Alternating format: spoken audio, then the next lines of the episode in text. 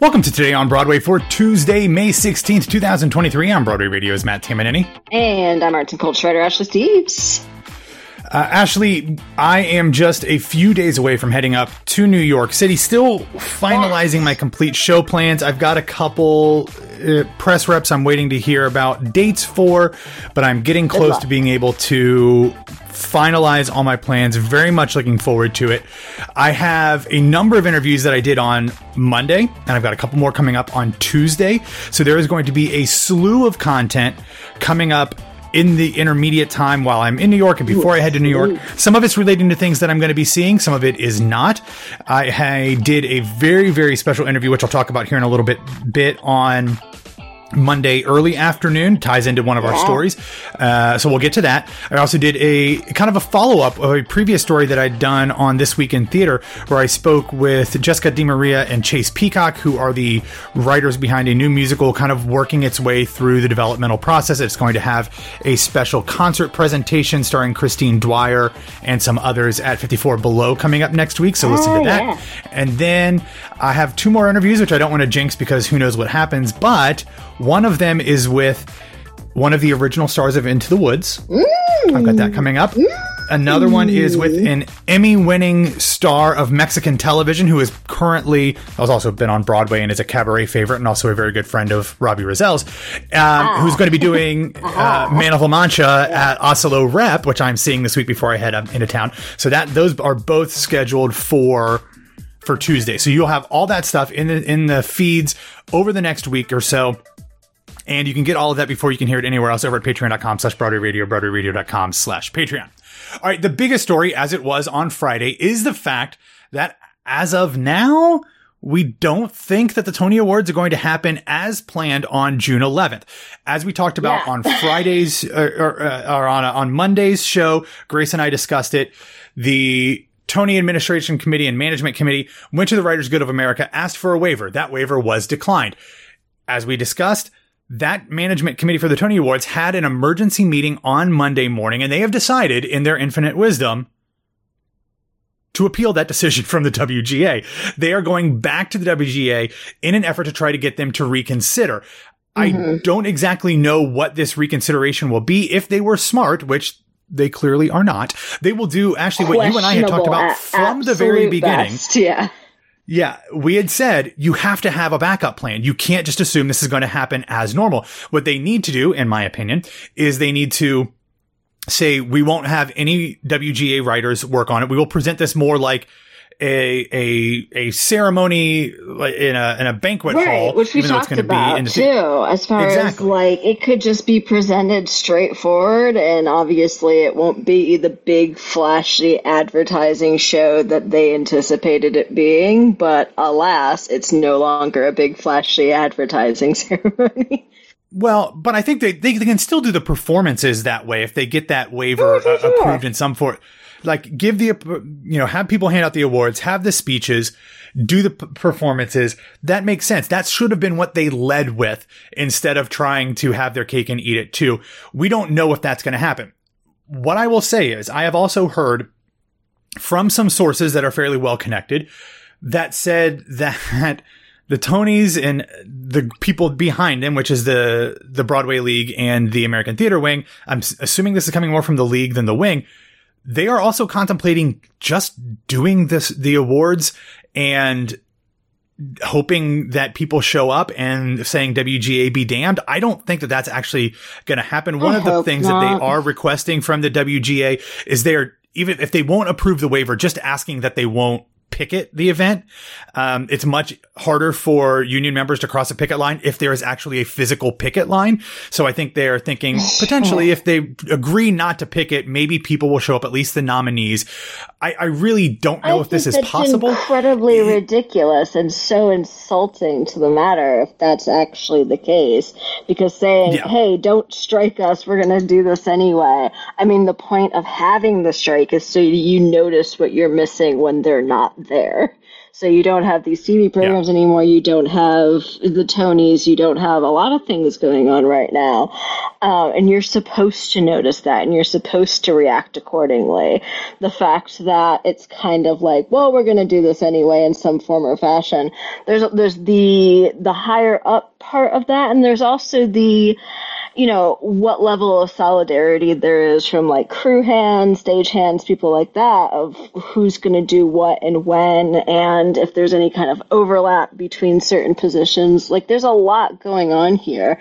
And I just find it so insulting that there's even any conversation of people being like, well, we got to do this anyway, so how are we going to do this anyway and still have writers do it and still have it make sense? It's like, yeah, obviously there's the business side of it, but when your business is at least 50% writing, I don't know how you're so blatantly disrespectful to it. Yeah, and I also am not under the any illusion that even if they did something like this where they said hey don't pick at us we're just going to do it eh, and invite everyone and see who shows up I don't know how many of the unions that are involved with Broadway will allow their members to do that. I mean, they yeah, can't exactly. force people, you know, equity can't force people not to show up, but they can sure do a lot of penalties with that. I, it's not the same as working on a show that's on the do not work list where you actually will lose your membership. I don't think they can do that for crossing a picket line, but I just can't you know, see a whole lot of yeah. equity members being willing to cross the picket line anyway. So, and I say this uh, you know, someone I, who's think, been protesting things for a thousand years at this point. If someone tells me not to do something, I mean, that's generally the case anyway, but if someone tells me not to protest or strike something, that's absolutely the event that you should be showing up to protest and strike at. In fairness, this is a normal process of these strikes, yeah, like requesting that they don't p- protest. Like that's a no- that's not out of the out of the ordinary in these things. No, I think in this situation not. though, because they've already yeah. had one waiver denied, that them not leading with something that was a little bit more palatable, where totally, there were concessions 100%. made to the WGA, is what's frustrating. So um, I've also been told from the same source that we should probably get some sort of decision within the next 24 hours. So sometime on Tuesday, that's not in stone, but apparently the idea of postponing the Tonys and doing them after the strike is no longer on the table. So right now it is either figure out a way with the WGA to do it or uh, you know, with a normal Paramount Plus, uh, CBS, you know, production of some sort, or do a private ceremony. Because at this point, shows need that, that that promotion from being on the Tonys. And there are a number of shows who are willing to do something in the short term, whatever that might be over the summer that yeah, at this point they're not, no they're choice. not in favor of waiting. Yeah. Right. And I think if you can probably, like, I could probably guess. I don't know which these shows are. I've told there's been three or four that like are really pushing hard to do it now rather than in September or whatever. I could probably look at the grosses and say, here's the three yeah. or four shows, almost uh, certainly all musicals that yeah, need this to happen. Absolutely. I just off the top of my head, uh, Kimberly Akimbo needs it. Uh, Shucked needs definitely, it. Definitely. New York, New York needs definitely. it. Um, there's probably one or two others that you know aren't popping off the top of my head. New York, but, New York you know, probably needs it less than the other two you mentioned, which yeah, as, some like it hot as well. Yeah, yeah, yeah, absolutely. But and you're also hitting the summer tourism season where like a lot of these shows have a better chance than others. I don't know that Shucked and Kimberly Akimbo have a chance without the one X number of Tonys next to their name. Yeah, so we hopefully will have some sort of resolution here in the next day or so. And I hope that it works out well for the Tonys because like I want the I want them to happen. I want it for these shows and everybody who works on them, but I also understand where the WGA is coming from because they ultimately, even though they are the ones that are officially yeah. striking, it's not like they're being locked out. But really, they're fighting for something that I think most people working on Broadway want them to be fighting for. So this again is coming down to with the WGA in the middle. This is the really rich people that run the Broadway League butting heads against the really rich people who run the studios, and the WGA is being put in the middle. Um, yeah, so it's like the millionaires on the Broadway side versus the billionaires at the studios, and the WGA are the ones, and the the people working on Broadway are the ones in the middle and are, are uh, having to be the ones to make concessions and lose out on things. But and it's not always we'll see. Hopefully, we'll have an every, every writer strike, every case of creative striking ever. that's that's always what happens. The sandwich of the rich. Yeah. Uh, all right, let's move on to some other news, and this ties into the the interview that I did on Monday afternoon. Uh, we'll get into that here in a second, but it was announced exclusively through Variety that a movie adaptation of Prima Facie, and I did get confirmation that that is probably how you should be pronouncing it. I'll get to that in a second. Has Okay. been announced, and it is going to star Cynthia Erivo. She will be taking over the role that Jodie Comer plays in the show, Tessa Ensler. Um, this is going to still be written by Suzie Miller, who wrote the stage play. She's she has adapted the script from the stage to the screen. And BAFTA winner and Emmy nominee Susanna White, who has worked on Woman Walks Ahead and, and Andor for, for the Star Wars world, she will be directing. It is an all female creative team, which I thought was very important. And it just so happens that this was announced at like 1215, uh, no, 1115 Pacific time. I had an interview with, uh, Suzie Miller and Justin Martin, the director of Prima Yeah. Facie, like an hour afterwards. I, as we were talking, I said to Suzie, congratulations on the movie. She said, Oh, has it been announced? I said, yes, like 45 minutes ago. Um, Surprise! so she she didn't even know that it had been announced. Obviously, she knew it was coming, but she didn't know exactly when it was announced. And we talked quite a bit about the fact that th- why one she wanted to adapt this for a film and what that looks like. Obviously, if you have seen Prima Facie, it is a one person show. It is Yeah. not going to be the same for the film. And although it will Bringing kind of to keep mind some of very the much the is this a room slash reality adaptation. Yeah, but I think that's only going to be three people as well, like it was on stage. Yeah, but so. um, but it is going to have a lot of some of the same elements that that internal monologue that we hear in Prima Facie. Um, but she also talked quite a bit about why it was important for her to do it with a black woman at the center of this story to bring an extra additional light of women being ignored. She said there is a certain level of you know in, in sexual assault cases where a white woman is ignored, and then there's a whole other level of uh, of ignoring that happens when it is a woman of color. So, I, I know a lot of people were uh, you know, on Twitter like, well, why don't you just release the NT live version, or why don't you just have Jodie Comer re you know return to the role? and they could do I, I that think too, Suzie was. but, uh, you know, Yeah, yeah, but I think Suzie was was really thoughtful about why it was important to do it this way. So that interview with me and Suzie Miller, as well as Justin Martin, who is the director of the show, uh, will be coming up in the Patreon feed later today. If you are listening to this in in the regular feed, it'll drop at about eight p.m. on uh, or 8 a.m. on Tuesday morning in the in the Patreon feed, 8 p.m. in the regular feed on Tuesday, so you can hear all of that. It was a great conversation. Um, no timetable necessarily on when it will start filming. Obviously, Cynthia Erivo is currently filming both of the Wicked movies, Yeah, a little so she has a little bit of time. Yeah, she's got some time, but um, very interesting. Uh, that that show is. I, I can't even imagine uh, how how powerful this will be when they when they get it on screen. So very much looking forward to that. I'm really happy it's receiving an adaptation as a film. I would also love it if they released the NT version, um, or, you know, filmed it for Broadway and released it that way as well. Only because I think Jodie Comer's, um, performance is so spectacular. And I think that Yeah. people should see it. I think if you are, and that's, hundred percent, you know, the differences between a white woman being ignored in the court of law versus a black woman being ignored in the court of law. Um, incredibly different layers, added layers, and I hope that is reflected in the writing when they do the adaptation because otherwise people are just going to complain that it's not Jodie Comer. I think if you do add the layer, you have to write for the layer. Yeah, and that seems like what Suzie has done. All right, let's get into some other news. Sorry, why did you say that it should probably be Prima versus Prima?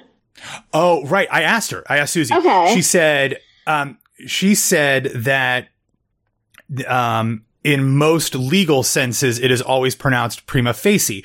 Yeah. Uh, it- but like in the classical Latin sense, which is where I, I took two years of high school Latin, as I mentioned, the, there is no can, s- sound. Yeah. There is no s- sound. Uh, so it would be prima facie. She said, so probably if you're like going classical Latin you go facie. If in the legal sense, um, at least in Australia and England, um, it is facie. So it, because this is a legal thing, she said go with that, but she said it doesn't really matter. And this is what I'm curious Uh, about in general, less about the Prima, because I'm pretty, I'm 99% sure the last time I saw a commercial for the show, they said Prima instead of Prima. So I don't know what what they're saying at this point. Well, let's just go over to uh, the the place where they speak Latin normally and Yeah, ask some native course. speakers, Yeah, easy and we'll go from there. Deal. Yeah, either way. Yeah. All right, so moving on. You know what's funny is I asked her about the Facey Facey part. I didn't even Yeah. ask her about Prima or Prima. So uh, that's probably a, a journalistic faux pas on my big part. so I error. Take away your Yeah. badge. I don't have a badge. It's it's a little stuck in my fedora hat. So Of course. Um, anyway, yeah. all right, let's move on to some other news. We want to send out a hearty congratulations to everybody over at the Neil Simon Theater. It was announced yesterday and just over, you know, two and a half years, not even two and a half years, uh, MJ the musical has announced that it has recouped its twenty-two and a half million dollar investment. That is very, very fast. Um, it is the played over three of quarters. occurrences. Just to recoup in general, let alone that quickly. Yeah. Yeah, it's it's it's had over three quarters of a million people already come through the doors since December 2021. It of course will be annou- uh, launching its national tour um, in August, and it's going to have its West End premiere in March of next year. So very quick, you know, I haven't seen it. I don't have any plans on seeing it until it eventually comes to to Orlando on tour. But I'm very happy for the people that work on the show uh, to be continually employed uh, on Broadway in whatever way they can. In other news, uh, yesterday the Muny continued to roll, roll out just heavy hitters in terms of their upcoming casts for the shows this summer. Leading the regional premiere of Beautiful, the Carole King musical, will be a really, really great cast, and it is being directed by Marcia Milgrom Dodge, who I recently spoke to eh, in the last six months or so here on Broadway Radio. Sara Sheperd will be playing Carole King. She uh, understudied the role on Broadway and toured throughout North America. She will be joined by fellow Broadway cast member Jarrod Spector, who will be reprising his role. Uh, it was a Tony nominated role, actually, as Barry Mann. Additionally, one of the people who I, I don't understand why she's not more in demand. One of the best Elphabas I've seen.